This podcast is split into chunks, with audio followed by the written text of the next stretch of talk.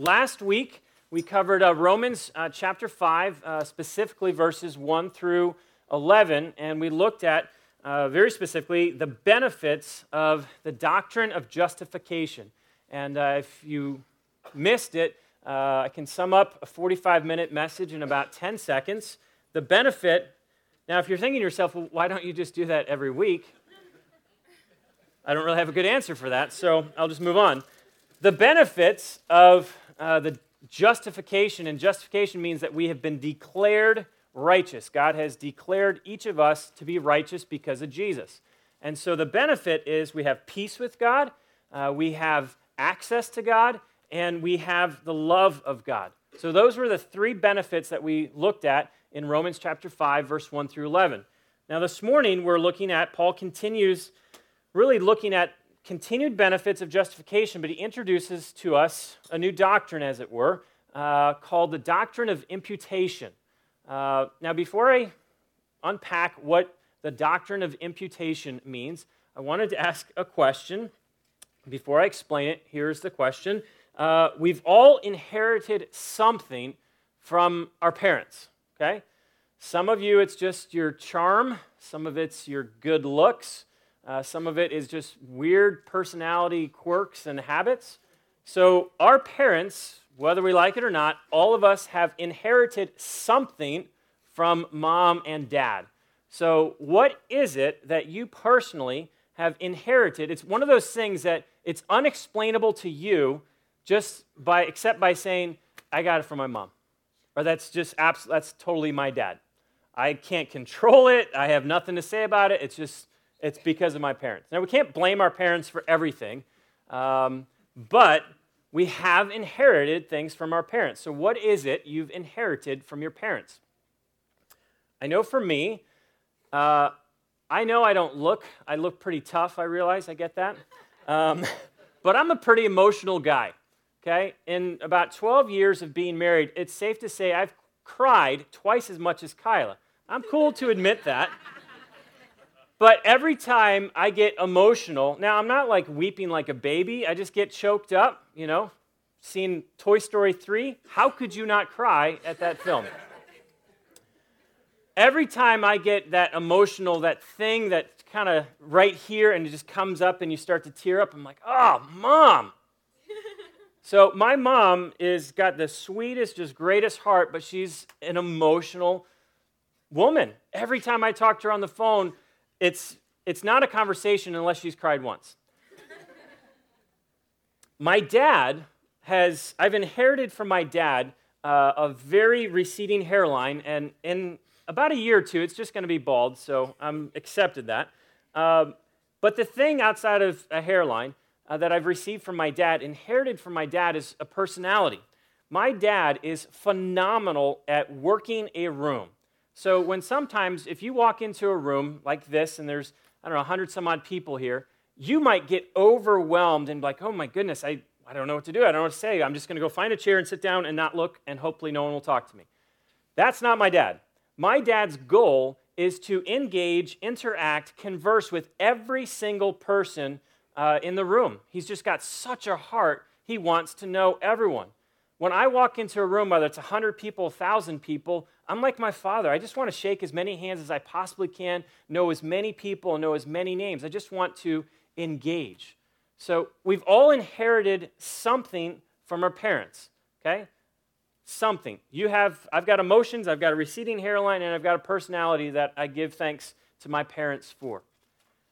Now, back to the question of what is the doctrine of imputation? Well, Simply, it's this something is transferred to us. We receive something from someone else because of something that they did.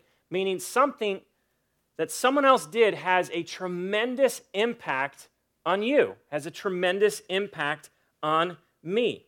Now, today, specifically in Romans chapter 5, uh, starting verse 12, uh, we're looking at the difference between Paul is going to talk about uh, the man Adam, the very first man, and then the God man, Jesus. So he's going to compare and contrast the differences between Adam, the very first man, and Jesus, the God man. Now, it's a fair question to ask, But why is it fair? I'll just start with this one right away. Why is it fair that someone does something and it has an impact on me? It just doesn't seem fair. That something that happened specifically with Adam thousands and thousands and thousands of years ago, why should that have any impact or bearing on my life? It just doesn't seem fair. It's a good question, it's a fair question. Uh, this is much of what the doctrine of imputation is about. Something that Adam decided had an impact on all of us, all of humanity. Now, before I get tangled up in is it do we really want to talk about is it fair? I just want to ask the question or maybe more so make the statement. If we don't like this that what someone did has an impact on me and we just say, "You know what? I'm throwing that out." I think that's terrible doctrine. I don't think the Bible actually teaches that. I don't believe in it. Then we've got a huge problem because our justification is dependent on the doctrine of imputation. Meaning, the only reason that any of us could ever be declared righteous in God's sight is because of something that Jesus did had an impact on me. So I can't throw away, I can't take just part of imputation and be like, oh, I like the positive aspect of imputation, but I don't like the negative aspect. So we're going to get into this uh, a little bit more, but this is uh, R.C. Sproul. This is what he had to say about the doctrine of imputation. He said, just as one man's offense and sin were reckoned to the entire human race, so another man's righteousness in a similar manner was imputed to all who believe. Something Adam did, he sinned, had an impact on the entire human race. But imputation also says something that Jesus did he was sinless, com- completely obedient, had an impact on us as well. He goes on to say, if you do not have justification by faith alone, you don't have the gospel. Meaning, if the gospel is really based on our works, it's not really good news because it doesn't end well. Our life uh, trying to earn God, we can't do enough to earn God's favor. He goes on, if you do not have justification by faith alone, you do not have the gospel. And if you do not have imputation, you do not have justification by faith alone. I'm doing a really long introduction to make a, a, big point here that I really want us to understand the significance, the value, the meaning of this doctrine of imputation. Something Adam did wrecked us, something Jesus did rescued us. That's how you could sum up this doctrine of imputation. Paul says it like this in Romans 5, uh, starting at verse 12.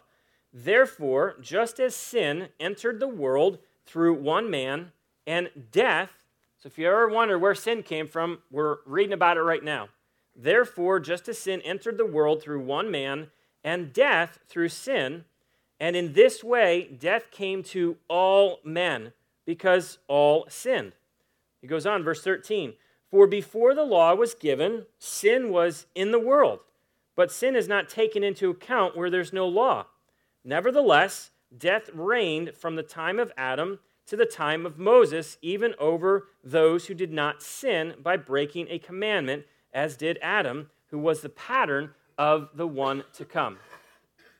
Now, you might read that, and these are some pretty challenging three verses in Paul's letter to the Romans, and he's introducing to them uh, the doctrine of imputation.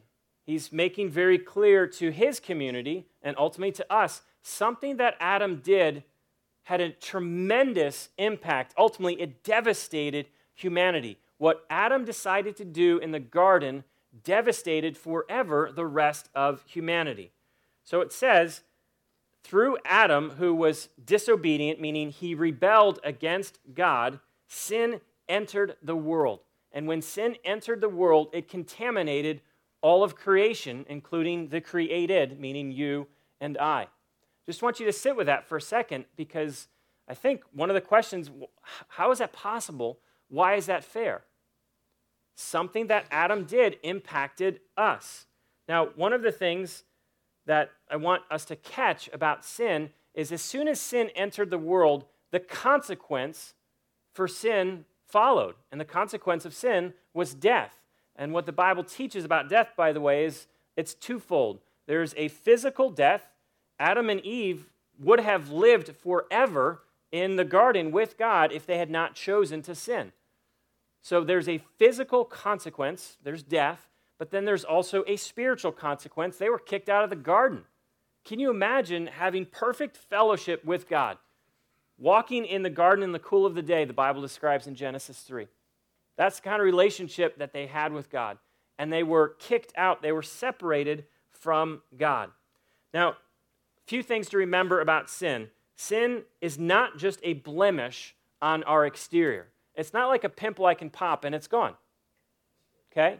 Sin is not just something I can, like, well, I just need to stop that bad habit of mine and therefore I'll be done with sin. What the Bible teaches about sin is it actually corrupts the entire, the totality of who we are, our core. I like how Charles Spurgeon actually said it. Uh, as the salt flavors every drop in the Atlantic, so does sin affect every atom of our nature. It is so sadly there, so abundantly there, that if you cannot detect it, you are deceived. Sin has just penetrated not just our exterior, but the core, heart, and soul of who we are. The second thing about sin is, if you can remember this, sin never travels alone. Sin is never isolated. I mean, there's always consequences when there's sin. And the consequence of Adam's sin was that it brought death, both physically and spiritually. Uh, Genesis chapter 2, going back, is God told him very clear Adam, if you do this, there will be death. The consequences of disobedience is death. This is Genesis 2:17. But you must not eat from the tree of the knowledge of good and evil, for when you eat of it, you will surely die. That's pretty clear. It's a simple command. If you you can have everything else, but if you eat of that tree, Adam, the consequence is death. Um, and then the third aspect about sin is the first one is it's not just a blemish on our exterior. Second one is not just travels alone, it's got a traveling partner and consequences, specifically death. And then the third one is sin never just impacts one person. I think sometimes we can consider this is just my sin. It's my personal thing. No one knows about it. That's a lie. All of sin impacts not only the person who's living with that sin, but it impacts people around them. That's why Paul says uh, in verse 12, and in this way, because of Adam's sin, in this way, it had an impact. It contaminated, corrupted, devastated the rest of humanity.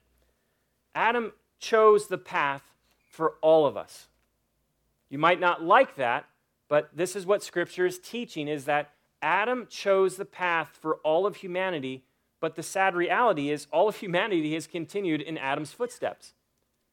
Meaning Adam made that initial decision, but we continue making that same decision that he did. Now, this is a little bit of a side note, but one of the cool things, uh, and that's a terrible way to describe this, but one of the phenomenal things about heaven, okay, one of the phenomenal truths, realities about heaven is this is that the curse of sin is reversed. We will never be able to sin, and we will never be able to die. That's not our reality now. We live in sin and we live with the consequences of sin. But in heaven, that's flip flopped, that's reversed. It will not be possible for us to sin, and it will not be possible for us to die. Now, go back to the question I asked a while ago How is this fair? How is it fair that Adam chose my fate? I'm doomed. I'm separated from God. I became a sinner because of something that Adam did. Again, I'm not avoiding this question, but it's a very interesting question because it at least gets me to start thinking about what if it was you? Okay? If you were in the garden, what would you have done? Now, I know we like to think well of ourselves and be like, I would have like walked away and not, I would have had, I would never even thought about it. We like to think that if we were in Adam's shoes, probably barefoot, but if we were in Adam's place in the garden, we would not have made the decision that he did. But the reality is, if it was me, and you might not like this, but if it was you, you would have done the exact same thing Adam did. Now, you might say, well, Michael, you don't know me. That's not fair. You can't say that. Well, I can say with confidence if it was any of us, we would have done the exact same thing because we do that same thing every single day. We know the devastation and the consequences and the separation that sin brings, but yet we still continue to sin. I don't know exactly what Adam knew except that there would be death, but Adam made a decision that impacted us. We know what sin does to us, to our relationship God, to our relationships with each other, and yet we still sin. Doctrine of imputation, Adam did made a choice. His choice impacted all of us. Sin came to the rest of the world, meaning you and I, and because of that, death came to all men. Now, think of it this way this is not a perfect analogy, but it's pretty close. Okay? I'm not making any statements on President Obama, so don't get all hung up on his name alone. But the reality is, he's a president of our country. If you are an American citizen, that man, good or bad, he represents all of us. I'm an American citizen, so he is our president. He represents me in everything. So the decisions, the choices, the actions, what he does, good or bad, has an impact on me. That's a small scale, but that's at least a helpful picture, I hope, of this the idea of the doctrine of imputation that one represents the many. Now, I've already asked this question now. It's my third time asking this question. Why is it fair? Okay, we get hung up on the fair question. So, why is it fair that something someone else did could devastate me, could condemn me? And I think what Paul is teaching here is death and sin, or sin and death, came into the world through Adam. But I am not condemned, meaning I am not separated from God because Adam sinned. I'm separated from God because I have sinned. So I can't look and be like, well, it's all Adam's fault. I can't have I can't look to him and blame him. I will have to stand before God and say, "No, I am a sinner who sinned." So sin comes to the world through Adam and thus death, but the consequence or I'm not condemned because of that. I'm condemned because I'm a sinner who sins. I think a good question is why did he do it? Do you ever ask yourself that question about Adam at least? He's got a perfect relationship with God.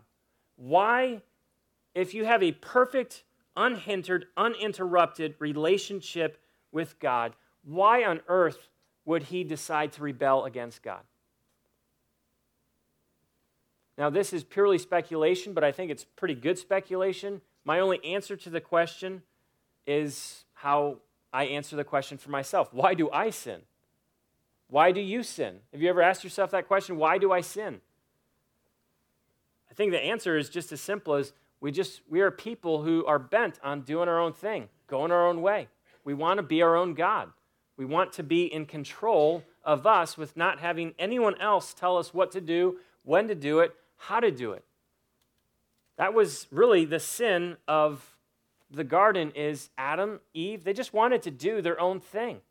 God said something and they rebelled against it. Why did they do it? The same reason we do it. We don't want anyone telling us what to do. Martin Luther said this about sin. He said, Sin is essentially a departure from God. Every time I sin, every time I make the decision, the choice to sin, I'm departing from God and I'm entering into my own thing. I'm going my own way. Now, it's pretty bad news, actually horrific news, if it stopped there. If it just stops here that what Adam did impacted me in such a profound way, that would be horrific news. But what now Paul introduces us to in these next few verses is the gospel. It's the benefit of imputation. He starts in verse 15 of chapter 5. And count, if you will, just to yourself. I'll give you a hint, there's seven. Um, how many times you see the word gift and grace, and they're interchangeable words here in the original language. But the gift is not like the trespass. For if the many died by the trespass of the one man, how much more did God's grace and the gift that came by that grace of the one man, Jesus Christ, overflow to the many? Verse 16, again, the gift of God, it's not like the result of one man's sin. The judgment, uh, the judgment followed one sin and brought condemnation, but the gift followed many trespasses and brought justification. I'm at verse 17. For if by the trespass of the one man death reigned through that one man, how much more will those who receive God's abundant provision of grace and of the gift of righteousness reign in life through the one man, Jesus Christ? It's a lot of verses right there, uh, but did you catch the language? Seven times actually of gift and grace. The horrific news Adam chose poorly and it impacted, devastated all of humanity. But Paul now introduces and said, but there's a gift, there's grace that came to all man, all men through one man. Okay? Paul is comparing and contrasting Adam and Jesus. Adam's one act of disobedience, disobedience brings judgment. Jesus' one act of righteousness brings justification. Remember, justification, we can be declared righteous as if we had never sinned because of Jesus. Adam brings condemnation, brings judgment, condemnation. Uh, Jesus, one act of obedience or righteousness, brings justification. Uh, in one of the uh, uh books I was reading this week, uh, this he's a scholar. His last name is C.E.B. Cranfield. And I just thought this was such a brilliant way to understand the difference between what Adam had done and its impact and what Jesus had done. And he says this the one single misdeed should be answered by judgment. This is perfectly understandable. Say that again. One single misdeed should be answered by judgment. This is perfectly understandable. That the accumulated sins and guilt of all ages should be answered by God's free gift this is the miracle of miracles, utterly beyond, beyond human comprehension. One single misdeed, it makes sense. That should be judged. It does not make sense that one act of obedience, one act of righteousness, should cover millions upon millions upon millions upon millions of sins. This is the gospel. This is the miracle of miracles that what Jesus did his perfect, sinless life to those who receive and believe in Jesus are considered justified or declared righteous. That is the, that's the gospel. Isn't that amazing? It makes sense. Adam was judged. We're in that same sin, but one man, what he did has an impact on millions and millions in forgiveness and grace. Another author that uh, I quote a lot, Jerry Bridges, uh, said this Because we are united by faith to Jesus Christ, who is perfectly righteous, God accepts us as perfectly righteous. God does not resort to some kind of legal fiction calling some, something righteous that is not. Rather, he declares us righteous on the basis of the real accomplished righteousness of Christ, imputed to us because of our union with him. This is amazing. The doctrine of imputation. What Jesus did, I get. I can receive the righteousness of Christ that's imputed to me by grace through faith. Okay? If you've received God's abundant provision of grace, that's what Paul called it God's abundant provision of grace, the gift of righteousness. Practically speaking, what does that really look like for you in your life? If I'm the man, the woman who's received God's abundant gift of grace, the righteousness of Jesus, what does that practically speaking look like for me tomorrow when I wake up? What does that look like for me on Wednesday afternoon? And this is what Paul says. He says, We will reign in life through Jesus. Now, I'm guessing some of you are like, okay, a little bit more on the practical, like, oh, what does that mean? What does it mean that we can reign in life through Jesus? John Piper, good guy to quote, said this Grace is not simply leniency when we have sinned, bless you. Grace is the enabling gift of God not to sin. I want you to catch that. Grace is the enabling gift of God not to sin. It's not just about forgiveness. With grace, there's power. He goes on to say, grace is power, not just pardon. So when it says to reign in life, means God has given us His grace so that we do not live under the reign of sin anymore. Make this real simple. We do not have to sin once we've received the righteousness of Christ. Now, the reality is, we continue to sin. So, why do we continue to sin if I've received the righteousness of Christ? Grace says pretty clear it's not just pardon, it's not just forgiveness of sin, there is power in the grace of God. When I'm making willful decisions to sin, to rebel, to do my own thing, go my own way, I've removed myself from the grace that God has given me not to make those decisions, to rebel, to sin, to do my own thing, to go my own way. Paul goes on in the next few verses in Romans uh, chapter 5, verse 18 and 19. And I'm still wrestling with this question of if I have the power over sin, I reign with Jesus in life, it's not sin reigning over me, then why do I continue to sin? And Paul reiterates again this doctrine of imputation, verse 18.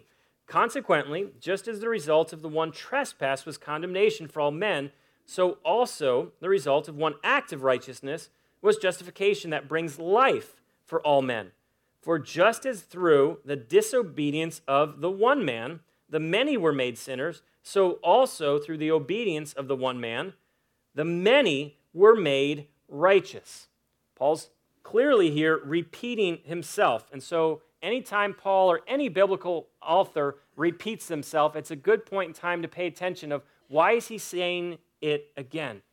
Sin of Adam brought condemnation. The righteousness or the sinlessness of Jesus brings righteousness for those who believe. The very essence of the gospel, the good news, the gospel message is that what Jesus did is given to me. And I don't have to work for it, I can't earn it. I can openly say thank you and receive what Jesus has done as counts for me. He goes on in the last, very two last verses in Romans uh, chapter 5. He says this The law, this is where it gets a little, you think it's been a little bit tricky, it gets a little trickier. The law was added so that the trespass might increase. Catch that again. The law, meaning God's commandments, was added so that the trespass might increase. Trespasses mean sin. But where sin increased, grace increased all the more. And then verse 21 says this So that just as sin reigned in death, so also grace might reign through righteousness to bring eternal life through Jesus Christ our Lord. One would think, it's not much of a stretch, that God wouldn't want us sinning. But verse 20 says that uh, the law was added so that trespass or sin might increase. So, what is Paul saying of when he's saying that the law was added so that sin might increase? Is this God's way of saying, no, go ahead, keep sinning more? That's why I'm giving you more commandments and more laws. Practically, when someone tells you not to do something, what's the first thing you want to do? You want to do the very thing that they just told you not to do. If I told everyone not to look out that window right now because of that guy, what is the first thing that all of you want to go do? You all want to look out the window. Why? As there is no guy out the window, by the way. Just trying to trick you. When God tells us something in a command that we are not to do, the first thing that we want to do is to do that very thing. I'll give you three reasons, and there'll be memorable reasons of why we do that. The first one is this we don't like being told what we can or can't do. That's number one. Number two is we don't like being told what we can or can't do.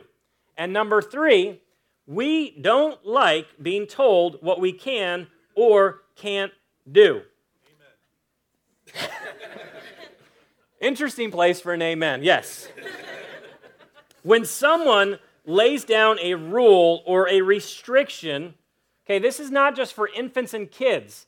This is our adult behavior does the exact same thing. When someone lays down a rule or a restriction, we typically respond of how can I break that rule? Or how far can I go before I officially break the rule? Like how far can I get if I'm not supposed to jump off this stage? How far can I get before I've crossed the line? Or we just think, I'm going to do it anyway, so how can I cover up my tracks so that no one will know that I've actually broken that rule or restriction?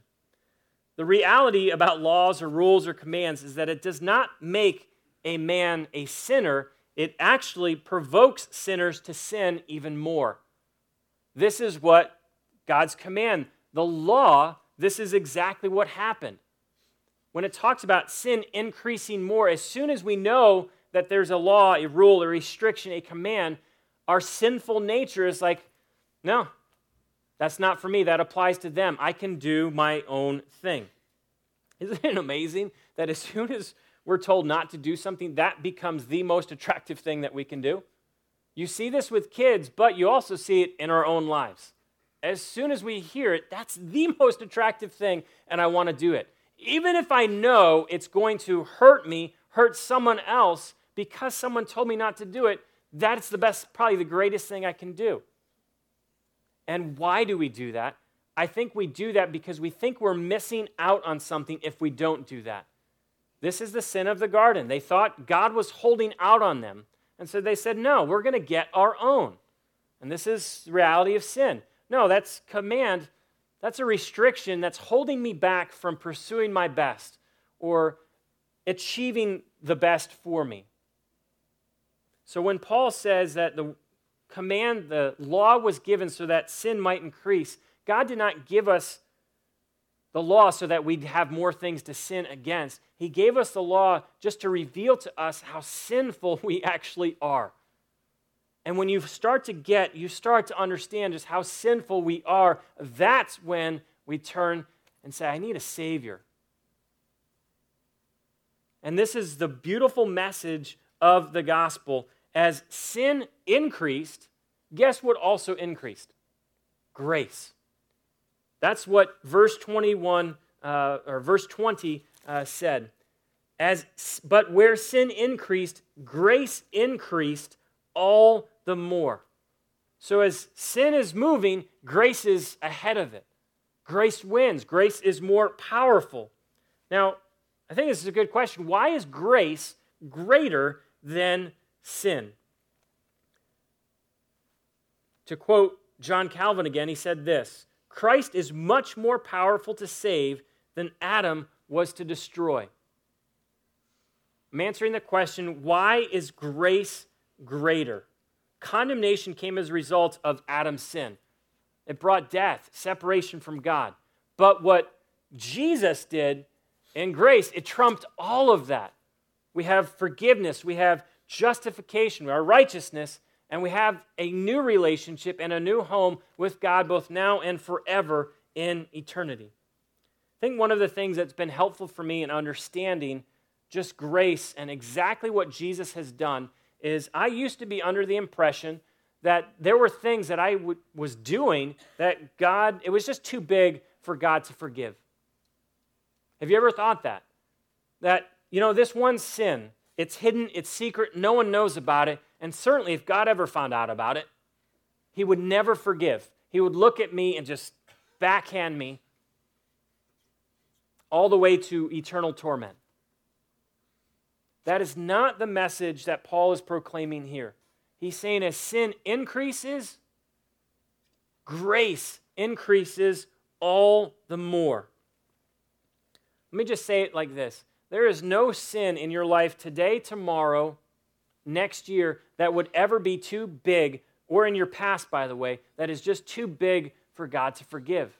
I've, I've met too many people whose their sin of the past is hindered and completely debilitated their walk with God today because they walk in this lie that what I did back then, it's just too big for God to forgive. I just want to tell you, God knew that, thought of that, and Jesus answered it.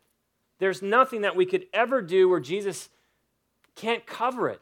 Where sin increases, you put whatever sin you want in there. Where sin increased, grace increased all the much more. This is the doctrine of imputation in Romans chapter 5, verse 12 through 21. What Adam did wrecked humanity. What Jesus did rescued humanity. And at the end of the day, this message was entitled Life or Death. We have a choice to make. Will I choose life or will I remain in death, separated from God, still stuck in my sin, the sin imputed to me from Adam? There was Adam, his one choice. We know what it was. There was Jesus, perfect in humility, or perfect in obedience, perfect in righteousness. And because of Jesus, if we choose Jesus, if we put our faith, our hope, our trust, our life in Him, there's life. Sin doesn't dominate me, and I don't stand condemned. I reign in life now and forever because of Jesus. Now, I'll finish with this. Last question. The benefit of imputation, by the way, is I get everything of Jesus. That's the benefit. Last week, I gave you three benefits of justification peace with God, access to God, and the love of God. The one benefit of imputation I get, you get by faith, by grace, all of Jesus' righteousness. I don't get what Adam passed on to me, I get what Jesus gives me through faith. Last question is how should this doctrine shape how I live my life day to day? It's a huge doctrine. It's a huge theological concept of imputation. And it should, just like justification, have a huge impact on how I live, how I decide, the actions, my choices. So, how should it have an impact on the way I live? I'm just going to give you really one, and it's this. We should be people, if you have received by faith the righteousness of Jesus imputed to you and declared justified, righteous, we should have a growing hatred for sin. That's what it should look like. This is how this doctrine should impact the way I live my life. I should just absolutely hate sin. Spurgeon said this about this very, very issue. If I had a brother who had been murdered, what would you think of me if daily I can, if I daily consorted with the assassin who drove the dagger into my brother's heart? Just stop right there before you read the rest. What would you think of me if the guy who murdered my brother drove a dagger through his heart, if daily I was in relationship with this man, what would you think of me? Your thoughts probably would be like, What are you doing? He murdered your brother.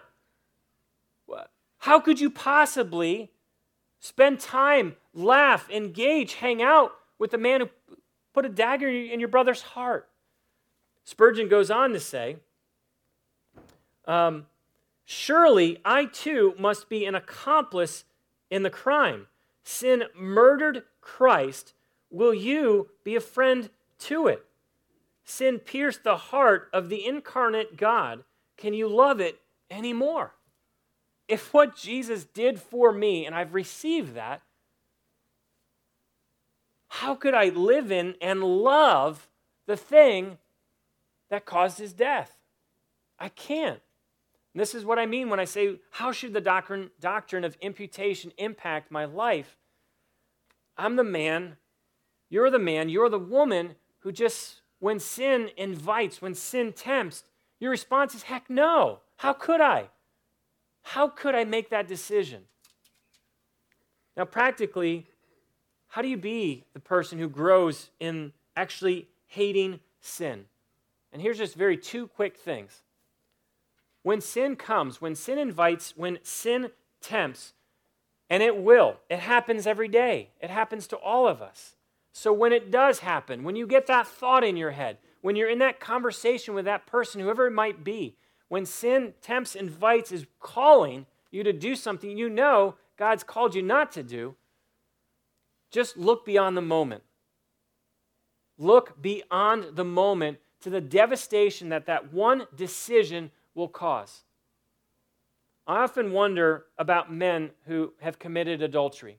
And by the way, if you're here and that's something that you gave into and made a decision uh, to sin against God and sin against your wife, there is grace, there's forgiveness, there is redemption, there's reconciliation because of the gospel. I want you to know that. But I wonder if in that very moment, when they were deciding to go down that adulterous path, if they could look at how it would impact their wife, how it would impact their kids, how it would impact their kids' marriages, how it would impact their grandkids' marriages.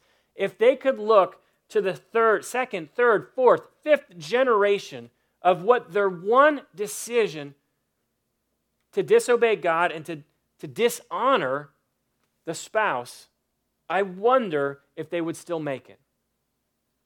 If I could just look beyond the moment to how that's going to devastate me, how it's going to devastate the people around me, that helps me to grow and saying, you know what? It's not worth it. There's got to be a come a point where we look at sin and you say, you know what? It's not worth it. I've done that. I've been there. It's horrific. I'm living a new life. The second way is keep your eyes fixed on Jesus. I know that I say this a lot, but I love that right behind me is a huge old cross. I love that that is the centerpiece, the focal of our church. When you walk in that front door for the first time, you see a big old wooden cross. If I live my life with my eyes fixed on the cross, a cross centered, a gospel centered, a Christ centered life, you know what? it just doesn't look as appealing. If I'm looking at Jesus, if I'm gazing on just how incredible, how awesome, how perfect, how holy, how good, how loving, how I mean, if I'm just looking at Jesus, whatever that sin is, you know, it, it just it doesn't look as attractive as it used to. The, the reality of the doctrine of imputation played out in everyday life is just simply I'm the man or the woman who's just hating sin. Because I've been freed from it. I've been declared righteous in Jesus. And I grow in my hatred of sin by just looking beyond to see a consequence and keeping my eyes fixed on the cross. We're going to celebrate uh, communion. We're going to worship. And uh, my heart and my hope for us today uh, is I just want to give you a few moments just to sit uh, and to be quiet and to respond to what God has just been speaking to you today.